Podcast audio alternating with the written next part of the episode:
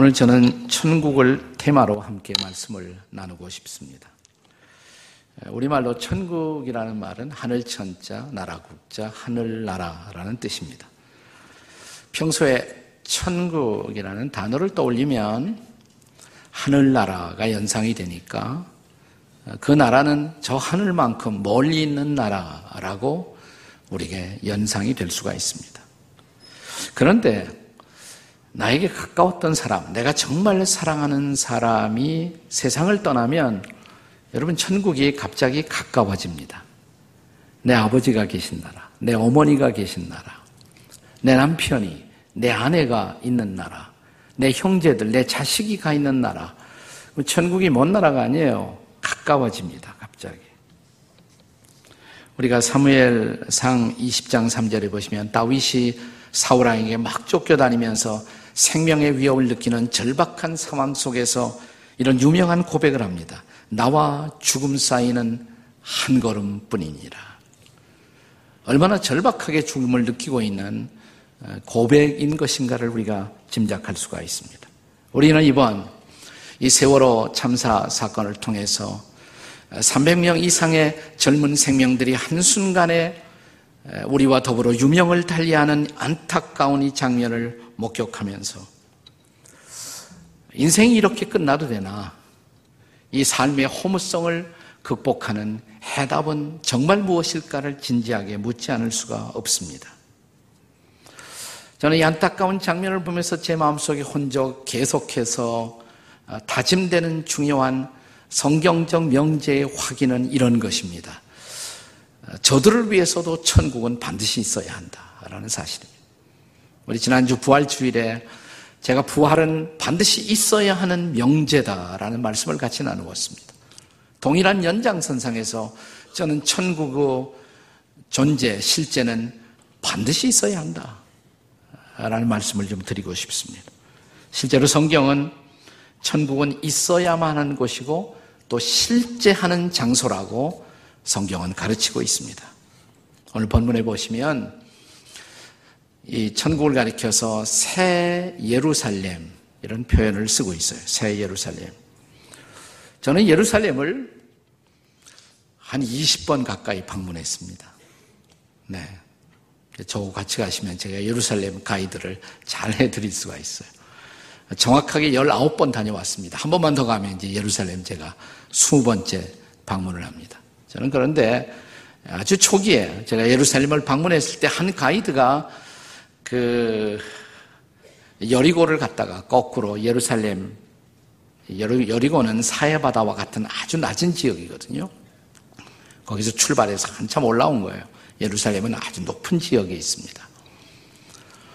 근데 예루살렘에서도 가장 높은 곳이었냐면 감남산이에요. 그 감남산으로 저를 먼저 이렇게 안내를 했어요. 근데 그때가 마침 해가 질 때, 석양역. 그 예루살렘에 라임스톤이 많습니다. 그 황금역 석양의 붉은 빛에 그 라임스톤들이 붉은 빛을 발하고 있는 찬란한 예루살렘 성을 감남산에서 내려다보는 순간 와, 그 형언할 수 없는 어떤 감동이 제 온몸을 전율케 하던 그 광경을 저는 지금도 잊어버릴 수가 없습니다. 그런데 오늘 본문에 보시면 이 예루살렘과 비교할 수 없는 그런 새로운 예루살렘, 그것이 바로 우리를 위해서 예비된 천국이라고 가르치고 있는 것입니다. 오늘 본문에 보시면 마치 신부가 신랑을 위해서 어, 단장하고 기다리듯 신랑이 자기 앞에 다가오는 단장된 신부를 황홀한 모습으로 바라보듯 우리를 위해서 예비된 장소가 바로 천국이다. 이렇게 가르치고 있습니다. 오늘 본문 6절에는 목마른 자를 위해서 값없이 준비된 생명수의 처소. 그것이 바로 천국이다. 이렇게 본문은 가르치고 있습니다.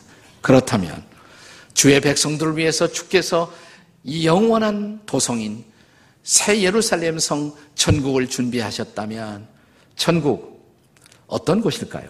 한번 진지하게 생각할 필요가 있지 않겠습니까? 천국은 어떠한 곳일까요? 첫째로 천국은 하나님의 임재로 충만한 곳입니다. 한번 옆에 사람에게 천국은 하나님의 임재로 충만한 곳이에요. 한번 해보세요. 시작. 천국은 하나님의 임재로 충만한 곳입니다. 3절을 같이 읽겠습니다. 본문의 3절 같이 읽습니다. 시작. 내가 들으니 보좌에서 큰 음성이 나서 이르되 보라 하나님의 장막이 사람들과 함께 있음에 하나님이 그들과 함께 계시니 그들은 하나님의 백성이 되고 하나님은 친히 그들과 함께 계셔서 이 말씀에 반복되는 단어가 뭡니까? 세 번 반복되는 단어. 함께 계시고 하나님이 그들과 함께 계신 곳. 그것이 바로 천국이라는 것입니다. 물론 이 땅에 살 때에도 우리 신앙인들은 함께 하시는 하나님을 경험합니다. 그러나 이 땅에서 함께 하시는 하나님을 경험하는 것, 그것은 부분적인 경험이에요. 일시적인 경험이에요. 하나님이 함께 하신다는 말을 우리가 좀 다른 말로 말하면 하나님의 임재라고 말하는데 이 땅에서 우리가 체험하는 하나님의 임재는 부분적인 하나님의 임재이고 마치 조각과 같은 그리고 매우 희미한 온전하지 못한 하나님의 임재를 경험하는 것입니다. 물론 그것만으로도 우리는 놀라운 체험을 할 수가 있습니다. 여러분 때로 성령 충만한 집회에 참여했을 때 아, 하나님이 정말 나와 함께 하시는구나. 이걸 경험했을 때 울컥 내 마음속에 전율하는 하나님의 임재의 체험 이런 체험 해보신 일 있으세요? 또 하나님이 내 곁에 계시지 이 사실이 깨달아지는 한순간 엎드려 흐느끼며 주님 함께 해주셔서 감사해요. 이런 감동을 느껴보신 적이 계십니까?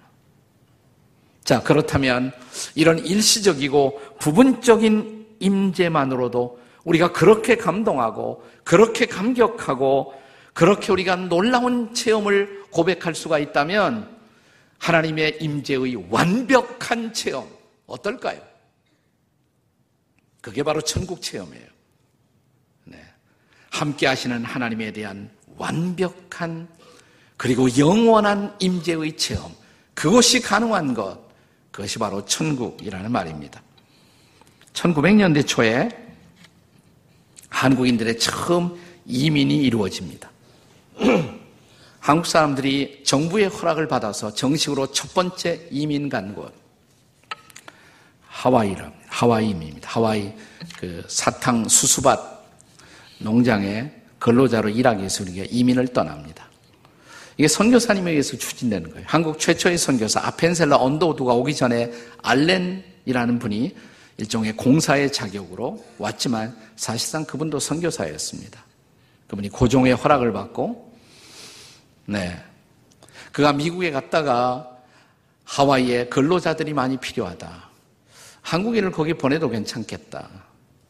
여러분, 그 다음 해 알렌 그 바로 다음에 아펜셀러 언더우드가 한국에 도착하는데 제물포 지금 인천항을 통해서 들어오죠.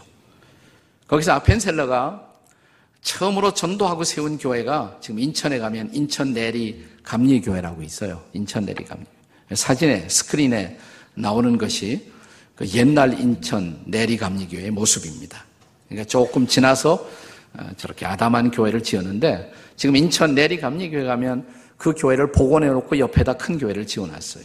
근데 지금 옛날 교회도 복원된 상태로 거기에 있는 것을 발견할 수가 있습니다. 여기 인천 내리감교회 첫 번째 일대 담임 목사가 바로 아펜셀러예요. 근데 2대 담임 목사가 존스라는 분인데 알렌이 존스에게 부탁을 합니다. 교회에서 좀 광고를 해달라고 하와이 이민 갈 사람들. 그래서 최초의 하와이 사탕밭 어, 거기에 근로자로 이민을 떠나는 사람들이 대부분 최초에는 다 그 인천 내리감리교회 교인들이었습니다. 부부로 떠난 사람도 있지만 상당수가 다 남자들이 용감한 남자들이 이제 하와이 이민을 떠나는 것입니다.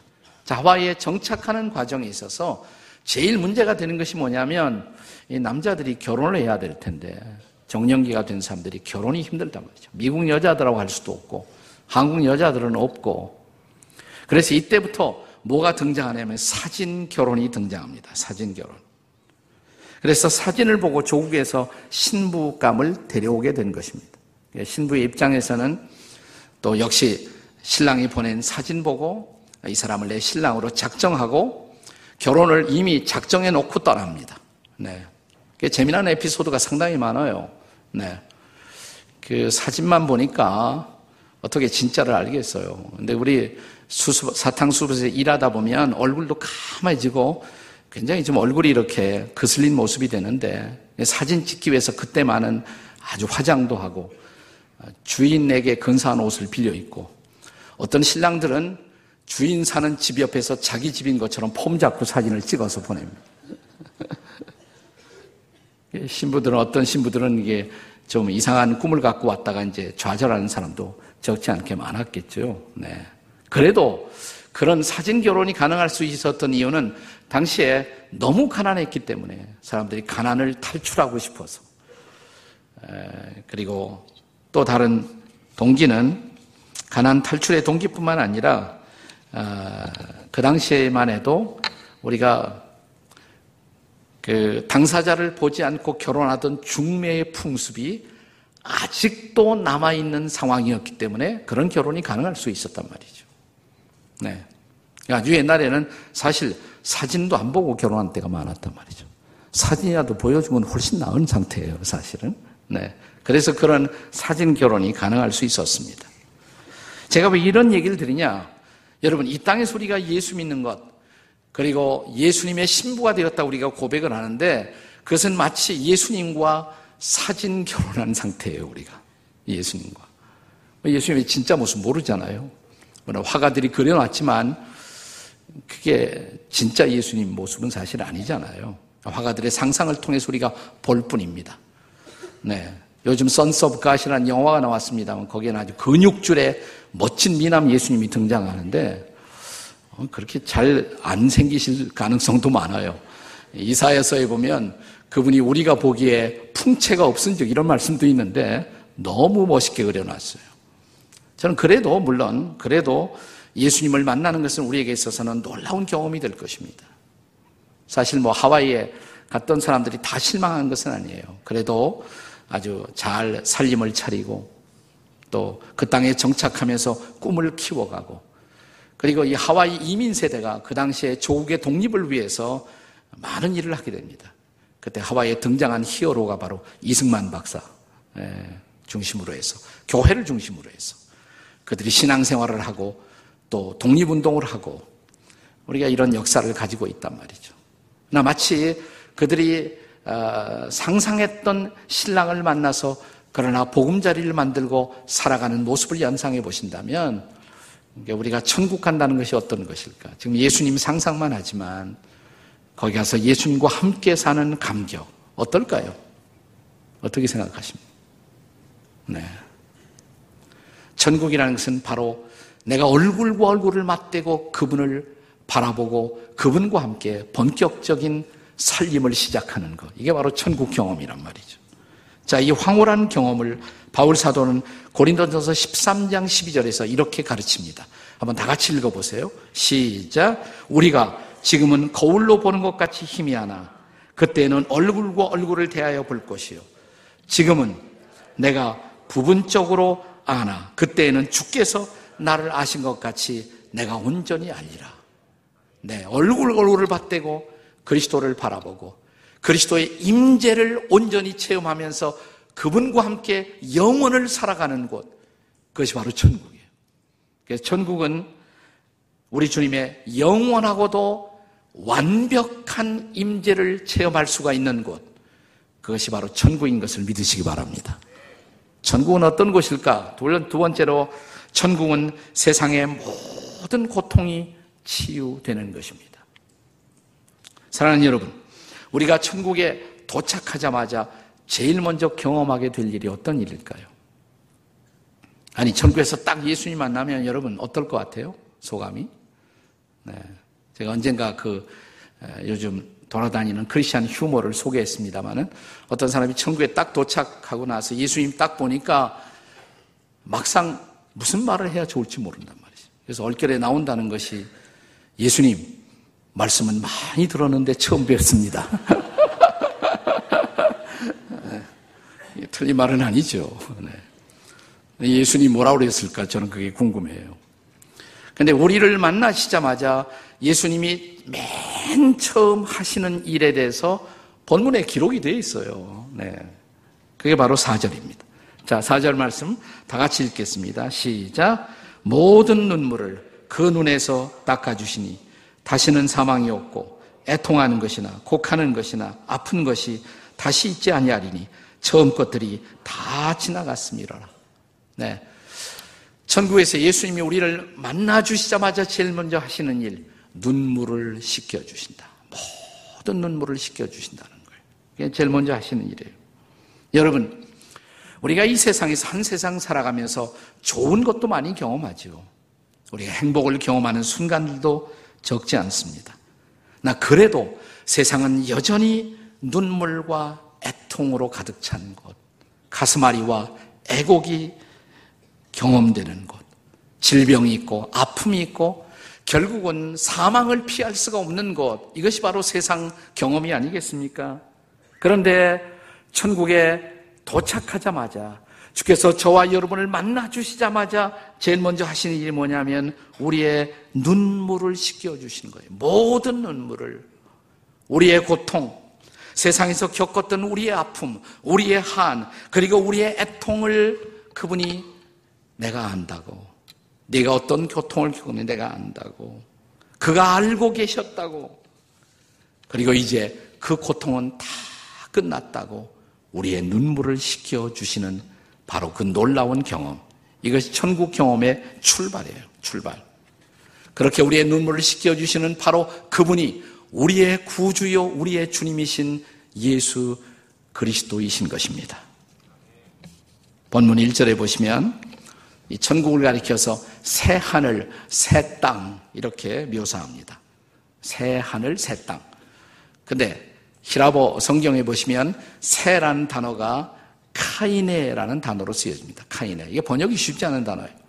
그냥 그냥 new heaven, new earth, 새로운 하늘, 새로운 땅. new라는 단어는 충분하지 못한 번역입니다. 본래 이 단어의 본래의 뜻은 뭐냐면 질적으로 모든 것을 새롭게 한다. 이런 뜻을 가지고 있는 단어예요.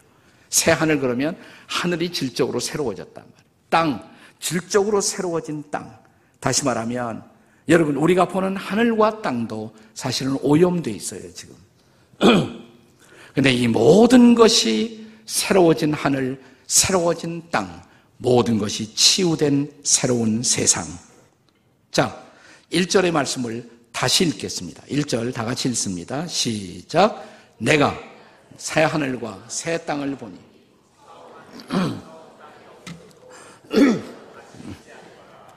네.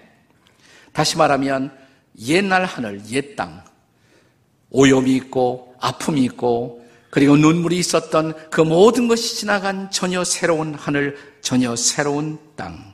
그게 천국이라는 거예요. 그리고 바다도 있지 않더라. 왜 바다가 없을까, 거기에는? 예, 궁금하지 않습니까? 그래서 바다는 상징적인 표현인데, 바다란 혼란이 있는 곳, 파괴가 있는 곳. 옛날 사람들은 항상 그렇게 이해했어요. 우리가 이번 참사를 통해서 바다가 그렇게 아프게 다가오잖아요. 혼란과 파괴가 있는 곳. 그리고 그것은 이별과 단절의 상징입니다.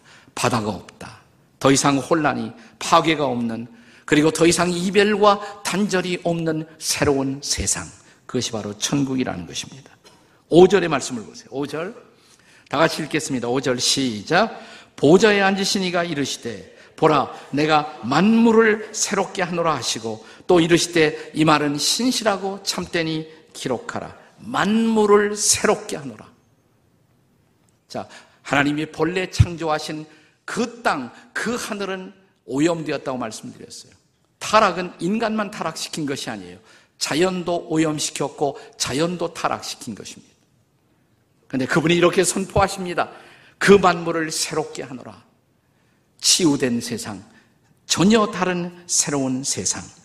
그것이 바로 천국이에요. 모든 고통이 치유된 세상. 사랑하는 여러분, 우리가 이 땅을 살아가면서 의학적인 도움을 받는 것은 필요한 것입니다. 육체가 아플 때 육체적인 치유는 우리에게 꼭 필요한 것입니다. 그러나 아무리 치유를 받아도 그 치유는 부분적이에요. 일시적이에요. 완벽한 치유란 없습니다. 이 다음시 영적 치유를 받을 때도 있습니다. 기도를 통한 영적인 치유.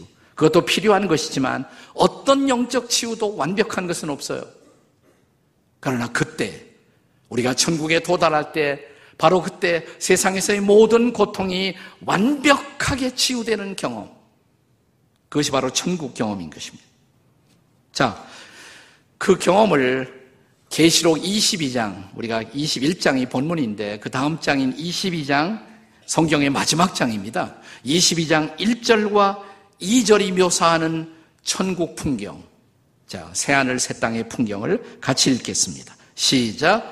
또 그가 수정같이 맑은 생명수 강을 내게 보이니 하나님과 및 어린 양의 보좌로부터 나와서 길 가운데로 흐르더라. 강 좌우에 생명나무가 있어 열두 가지 열매를 맺되 달마다 열매를 맺고 그 나무 잎사귀들은 만국을 모하기 위해서 그게 중요한 단어예요. 치료하기 위해서. 천국은 모든 것이 치료된 곳. 모든 고통이, 모든 부조리가, 모든 거짓이, 모든 불의가 치료된 새로운 세상. 이게 천국이에요. 그 다음 절, 22장 3절은 그래서 이렇게 선포합니다. 다시는 저주가 없다. 모든 저주는 지나갔습니다. 그리고 모든 것은 치료되었습니다. 모든 것은 새로워졌습니다. 그것이 바로 천국이에요. 사랑하는 여러분, 그러므로 이 천국이 없다면 여러분 이 세상에 그 부정의의 문제, unjustice. 아무리 우리가 정의를 추구해도 이 세상에 부정의한 것, 불의한 것이 너무 많아요. 그대로 끝난다면 여러분 불공평하지 않습니까? 젊은 생명들 이렇게 바다에서 끝나면 이 세상이 공평한 세상일까요? 그들을 위해서도 천국은 있어야 할 줄로 믿습니다. 천국은 그래서 있어야만 한 세상일 뿐만 아니라 세상의 모든 고통이 치료된 세상. 그것이 바로 천국인 것을 믿으시기 바랍니다. 천국은 어떤 곳일까? 마지막 세 번째로 천국은 하나님의 영광으로 가득 찬 곳입니다. 자, 오늘 본문이 묘사하는 새 예루살렘 천국에 대한 또 하나의 중요한 묘사. 우리가 오늘 본문이 포함되는 계시록 21장 10절과 11절을 함께 읽겠습니다. 10절과 11절 같이 읽습니다. 시작. 성령으로 나를 데리고 크고 높은 산으로 올라가 하나님께로부터 하늘에서 내려오는 거룩한 성 예루살렘을 내게 보이니 11절 다 같이 하나님의 영광이 있어서 그 성의 빛이 지극히 귀한 보석 같고 벽옥과 수정같이 맑더라. 이 천국의 묘사 가운데서 반복되는 계시록 21장의 중요한 단어 중에 하나가 영광, 영광, 글로리라는 단어입니다. 영광. 자, 21장 23절 보세요. 21장 23절 다 같이 읽겠습니다. 시작. 그 성은 해나 달의 비침이 있을 때 없으니 이는 하나님의 영광이 비치고 어린 양이 등불이 되심이라 그랬습니다. 해나 달이 필요 없다. 왜냐하면 하나님이 빛이시다. 하나님의 임재가 빛이십니다. 예수님의 임재 그 자체가 거기서 빛이십니다. 거룩한 성령의 완벽한 임재, 그것이 영광으로 빛나고 있는 세상. 그것이 바로 천국이라는 것입니다. 우리의 어떤 상상도 상상할 수 없는 그곳, 우리의 어떤 인간의 설명도 미칠 수 없는 바로 그곳, 그것이 바로 영광의 천국인 것입니다. 자, 이 놀라운 천국, 이 천국이 천국이 되기 위해서는 근데 한 가지 반드시 중요한 전제가 있어요. 우리가 세상에서 경험했던 죄나 불이나 악이나 이런 것들이 절대로 천국에서 허용되면 안 되죠. 그러면 그건 천국이 아닐 것입니다. 그래서 오늘, 자, 오늘 본문의 마지막 구절의 말씀이 어떻게 끝나고 있는지 여러분 기억하십니까? 21장 27절입니다. 자, 21장 27절 다 같이 읽겠습니다. 시작. 무엇이든지 속된 것이나 가증한 일 또는 거짓말하는 자는 결코 그리로 들어가지 못하되 오직 어린 양의 생명책에 기록된 자들만 들어가리라. 속된 것, 가증한 것, 거짓된 것, 허용될 수가 없다. 이 모든 것이 차단된 세상.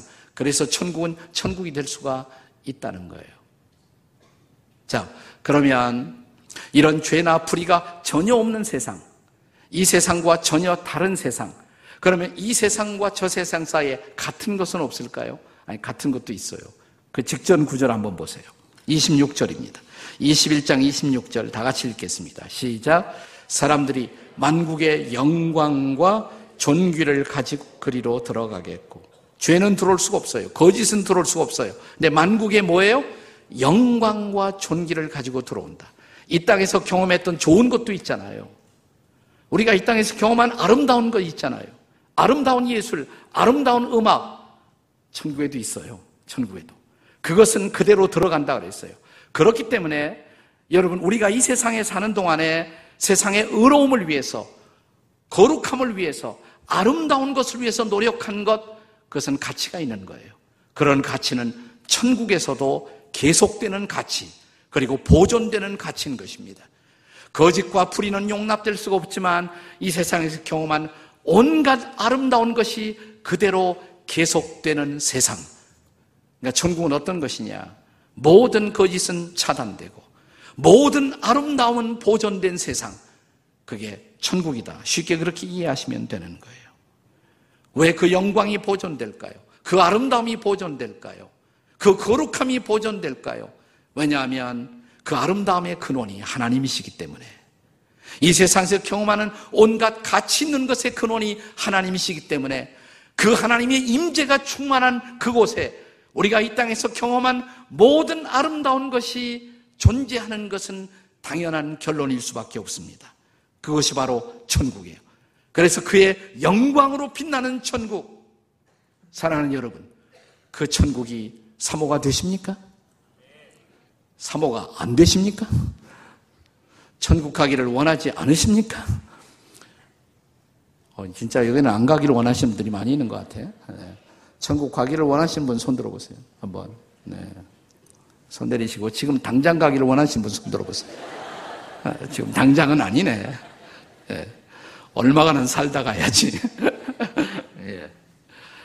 그날 주님 앞에 서는 날 더 사는 이유가 뭐냐면 네. 죽음의 고통 때문이 아니라 그분 앞에 설 때 부끄럼 없이 설 수 있도록 내가 아름다운 것을 들고 그분 앞에 설 수 있도록 인생의 가치를 들고 그분 앞에 설 수 있도록 나는 여러분이 조금 더 사시다가 천국 가시기를 주의 이름으로 축원합니다.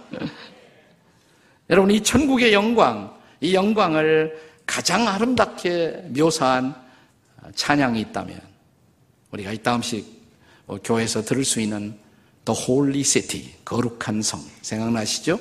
네, 스티븐 아담스가 그리고 아 목동화를 지었던 사람이 그 가사를 만든 네, Holy City 거룩한 성. 나 어젯밤에 잘 때 한 꿈을 꾸었네. 그 옛날 예루살렘 성의 곁에 있더니 허다한 아이들이 그 묘한 소리로 주 찬미하는 소리 참 청아하도다. 천군과 천사들이 화답함과 같이 예루살렘 예루살렘 거기까지만 네, 그 거룩한 성 실력이 다 달라날 테니까 호산나 노래하자. 호산나 부르자. 얼마나 아름다운 찬양이에요? 1911년 한 오페라 가수가 돈 관리에 실수해서 사기범으로 몰려 재판을 받게 되었다고 합니다. 그가 재판받기 위해서 법정으로 들어가기 전에 법정 대기실에 대기하고 있는데 거기에 온갖 범죄자들이 다 들어와 있단 말이죠. 알코올 중독자, 공중질서 유린자, 살인자, 그들은 모두 초조한 모습으로 지금 재판장의 출두를 대기실에서 기다리고 있었습니다. 그들의 얼굴을 바라보는 순간 갑자기 오페라 가수의 마음속에 깊은 연민이 생겼다고 그래요. 그래서 그는 갑자기 벌떡 일어나 그 처량하고 초조하게 불안해하면서 기다리고 있는 그들 앞에서 갑자기 노래를 부르기 시작합니다. 바로 이 노래. 거룩한 성을 노래하기 시작합니다. 그 노래가 두 번째 소절에 도달합니다. 그 두 번째 소절에 보면 그 꿈이 다시 변하여 그 길은 고였고 호산나 찬미 소리 들리지 않는다. 햇빛은 아주 어둡고 그 광경 참담해. 이는 십자가에 달리신 그때의 일이라. 이는 십자가에 달리신 그때의 일이라. 예루살렘, 예루살렘 그 거룩한 성 2절을 부른 순간 갑자기 몇 사람이 무릎을 꿇더래요. 기도를 하더래요.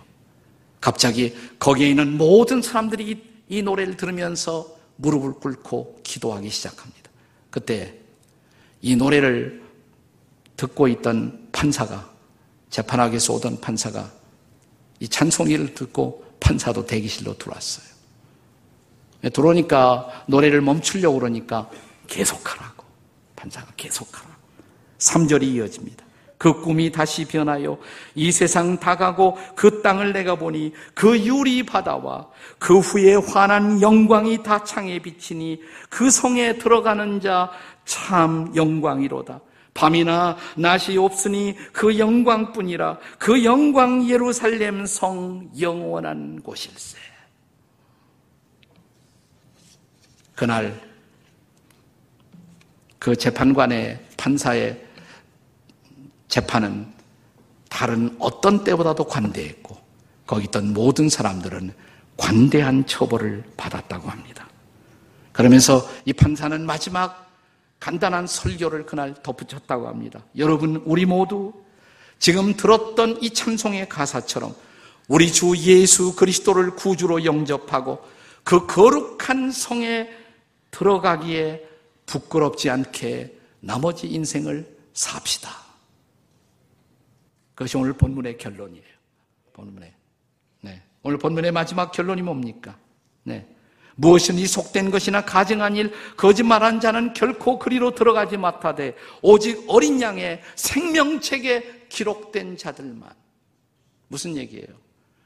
우리의 속죄를 위해서 우리는 모두 죄인이지만 속죄 양이 되기 위해서 오신 예수님 그분이 십자가에 설린 거룩한 피로 죄 사함을 받고 우리가 의롭기 때문에 들어가는 것이 아니라 그 어린 양 되시는 예수 그리스도의 피로 죄 사함을 받고 그분의 은혜를 힘입고 우리가 비로소 그 어느 날 그 영광의 토성에 들어갈 수 있다는 것. 이것이 복음입니다. 이제 주님은 그 놀라운 천국을 우리들에게 선물로 주시고 싶어 하십니다. 이 천국의 소망이 우리 모두의 소망이 되시기를 주의 이름으로 축복합니다. 저 세월호 참사로 가슴 아픈 그 유족들에게도 천국의 소망이 그들의 소망이 되도록 우리 모두 함께 기도할 수 있어야 할 줄로 믿습니다.